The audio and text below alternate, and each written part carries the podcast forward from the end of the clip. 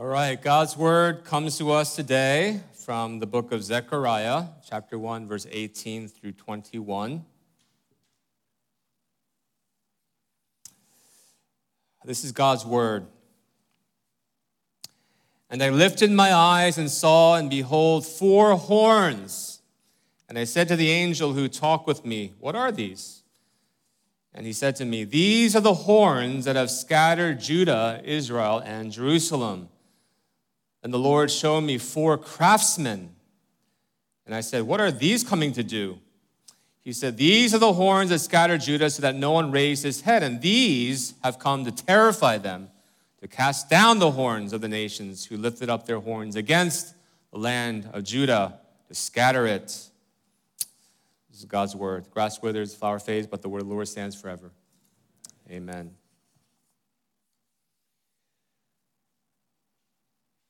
Today we're continuing our series in the book of Zechariah, which is filled with these rather strange apocalyptic visions. It's one of uh, Pastor Hughes' favorite words. Uh, if you didn't know, the Revelation series will be really happening officially today. I think last Sunday he covered some other topic, but today is a real day. You get to learn from the apocalyptic book, Revelation. So uh, please take advantage of that while he, he starts that series. Now, as I mentioned last Sunday, uh, Zechariah was given eight visions all in the same night, and he was called to share these visions with God's people in order to offer them comfort and, and hope as they're being called to rebuild their lives after returning from Babylonian exile.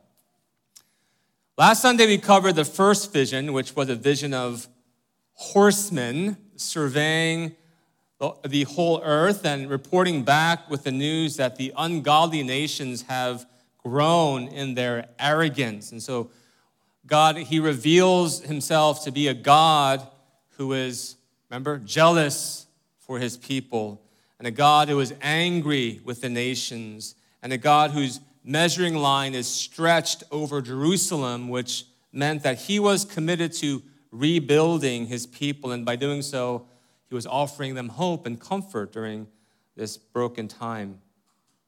Today we'll be looking at the second vision as Zechariah saw, and that was the vision of the four horns and the four craftsmen. So what is going on here? Some strange, you know, visual. So what I wanted to do today is basically explain uh, what the four horns and the four craftsmen represent, and then I'm going to share some thoughts on uh, what I think, um, or how, how we, we ought to respond to these visions, okay? Number one, uh, what do the four horns represent? Now, this is not that difficult to figure out because no matter what century you know, people live in or have lived in, virtually everyone has associated horns with power and strength, right? And not surprisingly, we see the Bible doing the exact same thing. Let me give you a couple examples. In 1 Samuel chapter 2, it says, The Lord will judge the ends of the earth. He will give strength to his king and, listen carefully, and exalt the horn of his anointed. That means exalting the power and strength and authority of his anointed, right? So, same meaning strength, power. Psalm 18 does the same thing. The Lord is my rock and my fortress and my deliverer, my God, my rock, in whom I take refuge, my shield, and again, and the horn of my salvation, my stronghold, it says. And there, same meaning. It means the strength or the power of my salvation. Uh, to kind of help you, you know, get a better sense of, of what horns are meant to represent, I actually prepared some slides for you, right? And I, as you know, I don't do this that often, so I hope you appreciate this, okay? Here, here we go. Movie time. I hope you see that a little bit. Uh, I, think, I think we need to kind of dim the lights. If someone, someone can maybe turn the lights off just for a minute or so, I won't take long. Okay, so some of you, you know, you, you who are critical in spirit, you're thinking, those aren't horns, those are antlers. No, they're horns, okay? Horn, the same thing. I Googled horns and this showed up, first, first picture, okay? as you can see, uh, just very majestic. You know, the deer looks strong, right? Powerful, That, that's the effect of horns. Amazing, right? Amazing creature. Another majestic creature with like massive horns on top of his head. I mean, that is crazy. That's strong. Right? That is beautiful as well. You have, oh my goodness, imagine that coming at you, okay? I mean, um, my young Joshua, who's a six year old, he's working through these books, like the series titled, like, Who Will Win? I'm sure you've seen that. I think that's titled Who Will Win. And then there's a book, that, there's one book that has a rhino uh, fighting against a hippo. I didn't read the book, but he, he haven't read it. And then he comes to my office a few days ago. I was like, about that, who do you think is going to win, right? And look at it. Oh, rhino's going to win, of course. And he's like, no, you're wrong. The hippo wins because the hippo has tusks. And so what do you think I did? The stubborn father, right? Who knows? I, I know better than him, right? I said, no, the, the rhino is going to win, right? For sure. Okay, to realize the rhino is going to win. I mean, look at those horns, right? How can it lose? Um, and you have the ram, of course. Uh, it's very powerful image. And our culture has embraced, right, the horn as a symbol of strength, as you can see with some of these sports teams. I mean, it's meant to strike fear in your opponent, right? The picture of the ram smashing into you. Or how about the Texas Longhorns, supposed to have the same effect, right? Uh, symbol of strength and power. So that's it. That's all I have. Okay, lights, lights back on. Uh, that, that ought to give you a sense of, okay, what or how, how the horn, what, what kind of message the horn is supposed to send. And in and of, in and of themselves, it, it's not meant to be a bad or negative thing, right? But in Zechariah's vision, these horns, they, they represent uh, an oppressive, like a negative power. So if you look at verse 18, one more time, it says, I lifted my eyes and saw, behold, four horns. And I said to the angel who talked with me, What are these? Because Zechariah didn't know what to make of these things. And he, the angel said to me, These are the horns that have scattered Judah, Israel, and Jerusalem. So these are negative things. These are oppressive powers. Right? These are opposing forces. Now, should we be concerned at all about the number four here? Because it does say four horns, right? Some scholars, uh, they try to identify four distinct kings or countries that were enemies of God's people during that period. And so you can think of like uh, Assyria, perhaps, or Babylon, maybe Persia. You can add like maybe Moab or some other country in there. Uh, but I think it would be best to simply understand the meaning of these, the number four, okay, as a rhetorical tool to mean every direction, right? As in like north, south, east, and west, okay?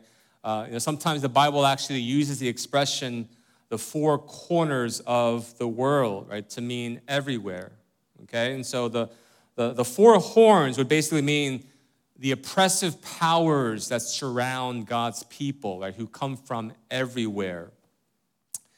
Now, the thing about apocalyptic visions is that they're meant to apply to us in some way as well. And so it would be worth asking who are the powers and authorities that are persecuting the church in our own day?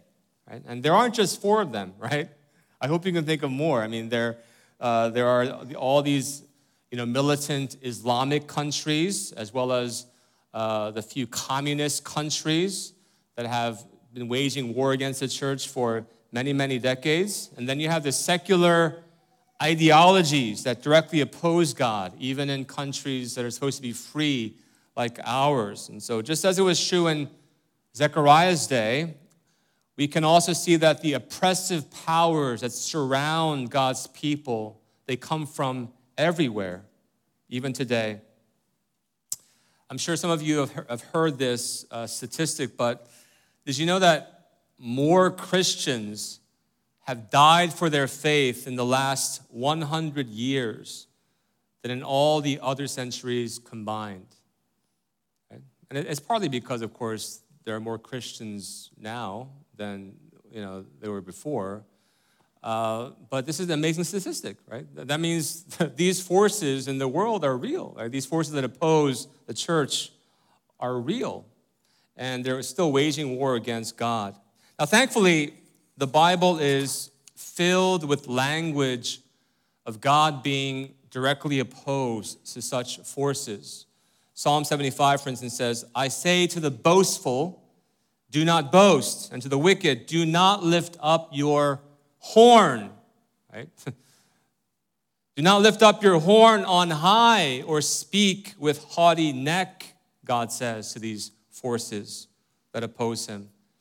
In Jeremiah 48, it also says, the horn of Moab, right? A country that was directly opposed to God's people back in the day. The horn of Moab is cut off and his arm is broken, declares the Lord. So we can see that God has always been opposed to such forces, right?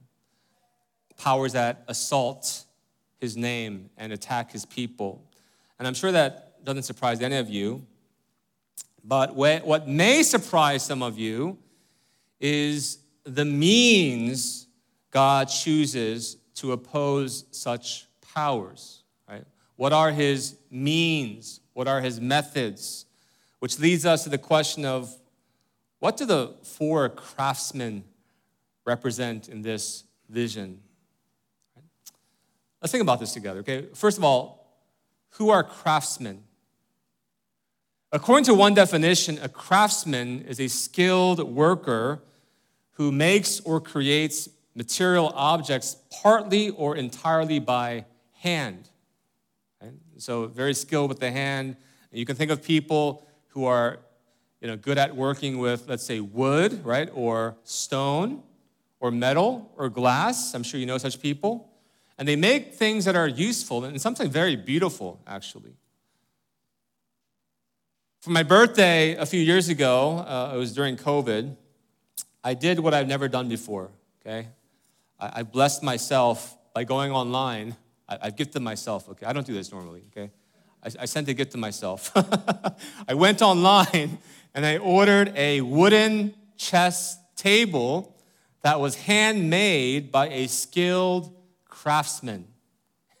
and I tell you, it is probably one of the best purchases I've made in my life because not only is it functional, but it's also very beautiful. And I'm pretty certain that it'll be passed down from one generation to the next.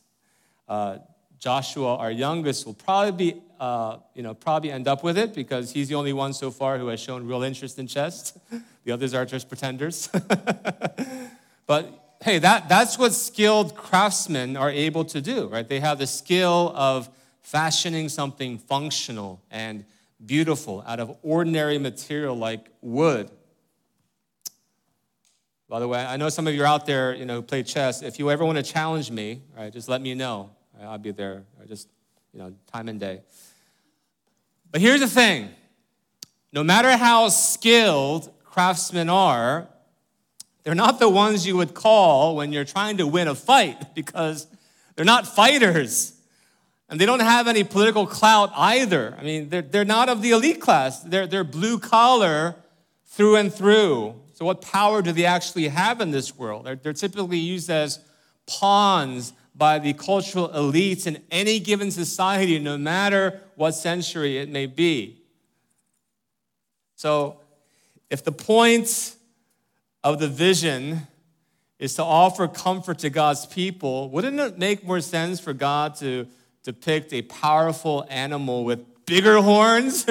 or perhaps a valiant warrior who is able to slay giant beasts with one blow? Right? Don't you think that would bring more comfort? But there's none of that here going on. Instead, we're introduced to humble and lowly craftsmen. And the question is why? I believe it's because God, He loves to use the weak things in the world to shame the strong. 1 Corinthians chapter 1. I believe it's because God loves to tell the underdog story that concludes with some version of the last shall be first and the first shall be last. Or how about Esau, the older brother will serve the younger. Or David, the shepherd boy, and the youngest in the family will be chosen to rule as king. Isn't that what happened to young Joseph as well? Isn't that, isn't that why Joseph's brothers hated him? I mean, the thought of having to bow down to the youngest among them just ate away at their hearts over time. And to be honest, I don't know if my own kids would be able to handle it? Uh, if they were told that they would have to bow down to Joshua, the six year old, one day to live under his rule. I mean, that's, that's going to be hard to swallow. I actually shared this during 9 o'clock service. My family was sitting over there, and, and Sophia, our middle child, she leaned over to her mom and said, We already bowed down to Joshua, right? I, I guess we spoil him too much, right? And he actually does act like the king already, so I don't know what that's about, but. Um, my point is that the underdog story is the kind of story God loves to tell. It's what the gospel story essentially is as well, right? I mean, it's not a coincidence, brothers and sisters, that Jesus himself was a humble carpenter from lowly Nazareth. Of course, he was God who, who came down from heaven's throne, but see, he came to us in the form of a carpenter, a craftsman. And that's why people were so confused by him. Mark chapter 6. On the Sabbath day, Jesus, he taught in the synagogue, and many who heard him were astonished, saying, Where did this man get these things? Don't we know him? I mean, is, is not he the, the carpenter, the craftsman? Uh, isn't he the son of Mary and brother of James? And I mean, haven't we grown up with him? We know this guy, right? He's a humble carpenter. And so they took offense. They took offense. It didn't make them happy. Like, who does he think he is? And remember, the powerful people of Jesus' day also sneered at him, saying things like, Isn't he from Nazareth? What good can come from Nazareth? so, look, Jesus was not only a carpenter, but he came from Nazareth, which, which was perceived in those days to be essentially what we would call the hood or the ghetto. But I, I want you to see how God, he, he loves to surprise us with these underdog elements where God uses what is perceived as weak to shame the strong. It's a recurring theme throughout Scripture. He uses Jesus, my goodness, right? a lowly carpenter, a craftsman, to slay our greatest enemy sin, death. Satan, right, who is depicted as having horns on his head that is the ultimate underdog story, isn't it? And it is, I believe, the main reason why we all, I hope, we love movies such as Rocky. Okay? Do you like Rocky? Okay. I hope you do. Rudy, have you seen Rudy? Great underdog story. Okay, if you haven't watched it, go watch it. A Good underdog story. Remember the Titans, another great underdog movie. The Miracle, right? hockey story. I recommend it. Why do we love these stories? Well, it's because all these stories are essentially echoes of the greatest story that was ever told. I think that's why something really resonates in our hearts whenever we watch a great underdog movie. Now, it's clear that God loves to use the weak to shame the strong, but do you know why He loves the underdog story so much? You know the reason behind it? Well, he tells us why. He tells us in places like 1 Corinthians 1, right? God chose what is foolish in the world to shame the wise. He chose what is low and despised in the world so that, right? He tells us why. Why does he love this story so much? Well, it's so that no human being might boast in the presence of God. It's to make his power known, it's to make his glory clear to all of us. The power comes from him. Also in 2 Corinthians 4, it says, But we have this treasure in jars of clay to show that the surpassing power belongs to God and not to us. And so he loves to tell these stories because his power and his glory is more clearly seen as it's made to contrast human weakness. And, brothers and sisters, do not just think that this is all done for Him only, for His glory and His honor. No, this is done for us as well. It's for us too, because we need to see that God is powerful and strong. We need to see His glory more clearly, especially in this life with, with sin still plaguing us. Because if we didn't make, if, if we didn't, if we weren't able to see this contrast on a regular basis, that God is strong and we are not, then see, our sin would easily deceive us. And we would think that all we need to do in this life to get by or to make it to the end is to just have higher self esteem, to just believe in ourselves a little more, to kind of grow our horns. Maybe our horns are too small. Maybe we have to grow our egos and our horns, right, to really succeed in this life. That's what we will be thinking. I bet some of us would even start thinking of ourselves as gods, as many of the false religions of our day have done, including our secular religions, which presume now that human beings can play God and define our own realities. Isn't that what people do these days? That's basically what the sexual and gender revolution is all about. It's about playing God and presuming too much, growing your horns too big. I believe the, uh, the self esteem movement of the past several decades can basically be called the four horns movement, right? It's about growing your horns and feeling good about yourself, right? Saying how great you are while ignoring God in the process. But see, God uses craftsmen who are weak vessels to defeat great powers. And God calls us jars of clay so that it will be made clear that He is God, right? And we are not.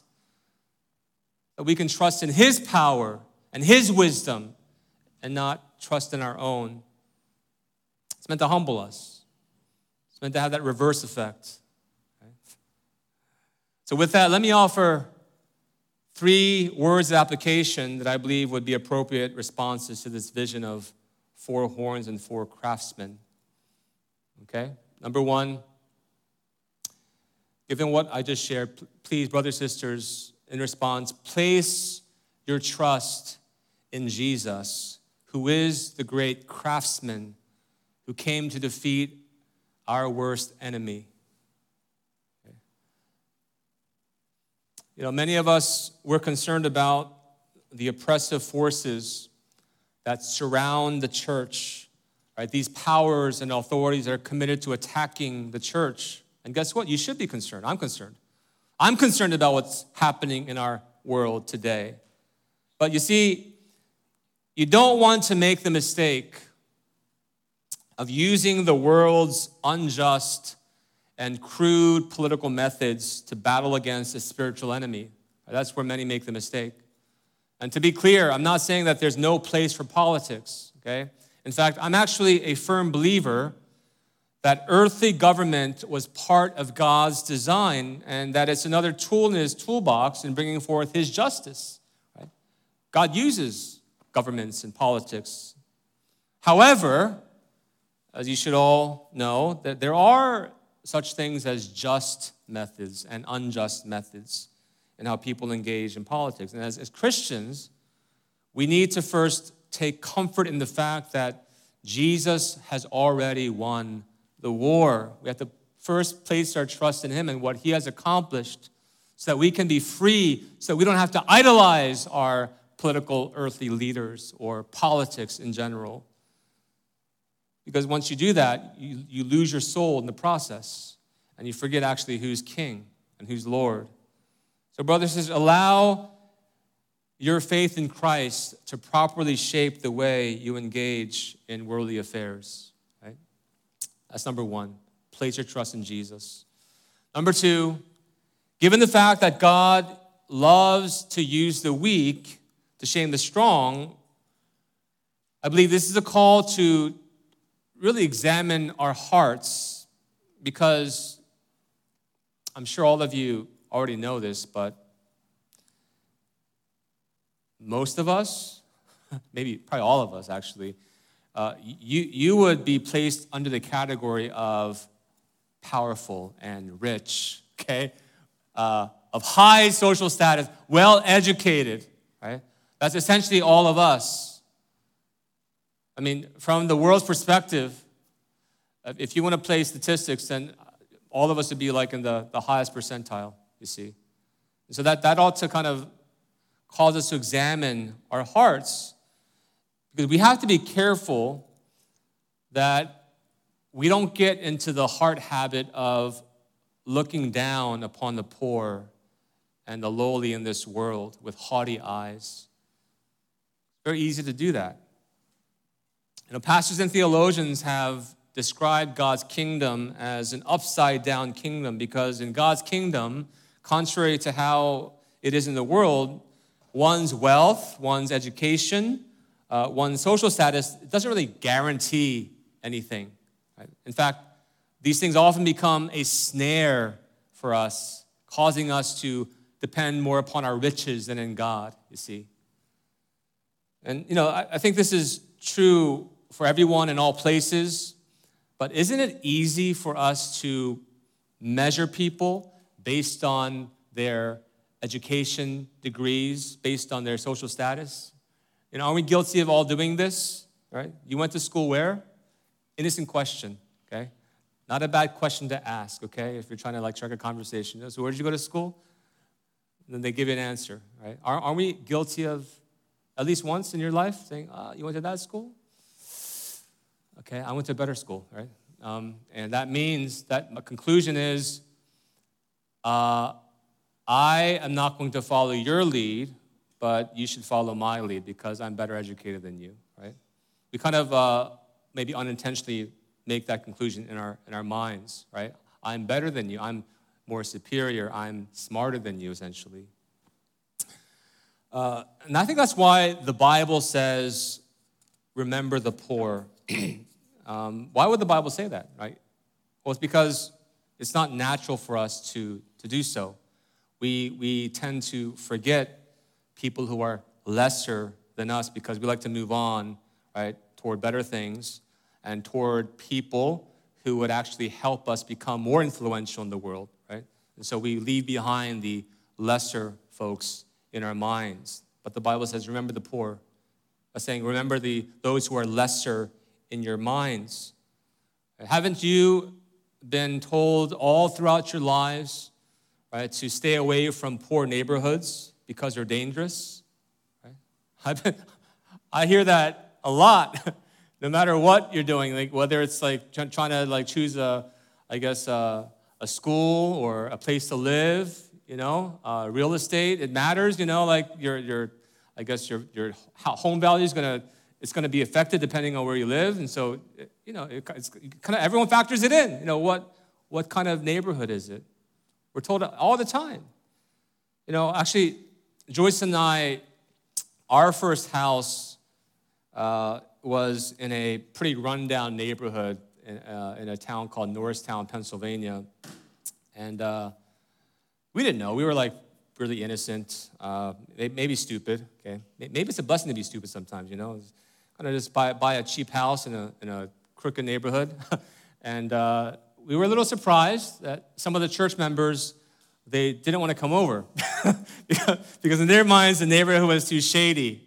And i didn't quite understand it initially but then i, I looked I, I, took, a, took a step back and said okay I, I get it. I get it. Right? Uh, but the thing is this if we operated out of those worldly values we wouldn't ever bother to spend time with the poor because it would never really benefit us, don't you think? We would always want to spend time with, again, those who are more influential in this world. And so, oh, what is that? It's one of the reasons why I believe it would be very good practice for us to maintain ties with places like Colville, okay?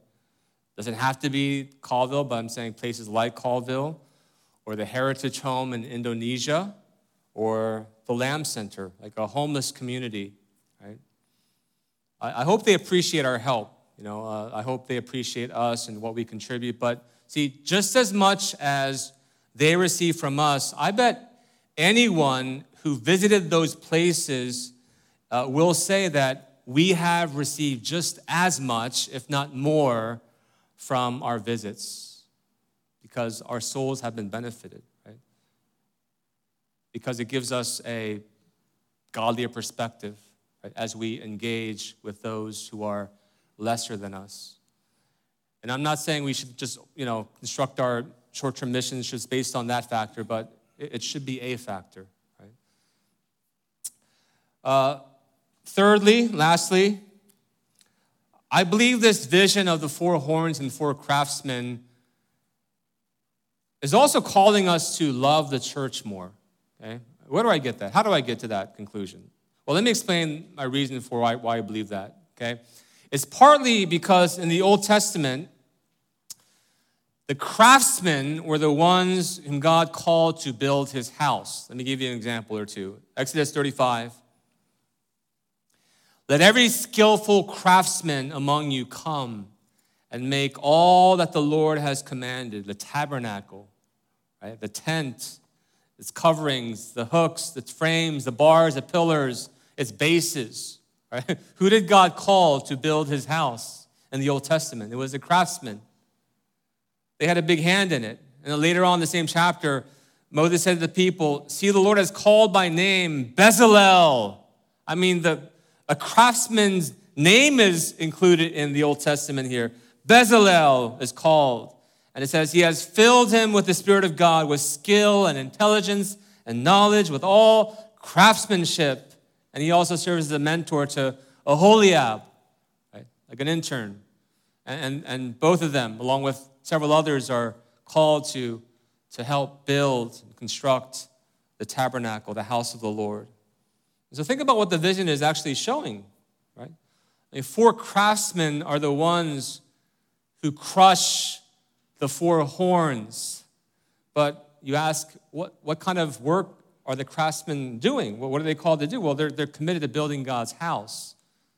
And so this will kind of give you an idea of how my mind works, okay? The conclusion is, and I don't think it's too much of a stretch to say this, maybe, maybe you think it's a, a stretch, but I, I think it fits in the narrative that perhaps God is saying that it's by building God's house, like the craftsmen in the Old Testament, where the forces of evil are pushed back and defeated. And what is God's house? It is the church, it is God's people. Uh, to strengthen my argument even more, Jesus, as I said, he was the ultimate craftsman who gave up his own life. But why did he do that? Well, it was so that the church could be built up and be forever established. And so, is that too much of a stretch? Isn't this vision meaning to show us that the best way to fight against the oppressive forces of evil in this world and the unjust forces is to love and serve the church, just like the craftsmen of the Old Testament? Is that too much of a stretch? I don't think so. Let me share an email that was exchanged between me and a friend, another pastor friend. If you think I'm blunt, right, I am nothing compared to this guy, right? He is like probably 10 times more blunt than I am, but also very smart.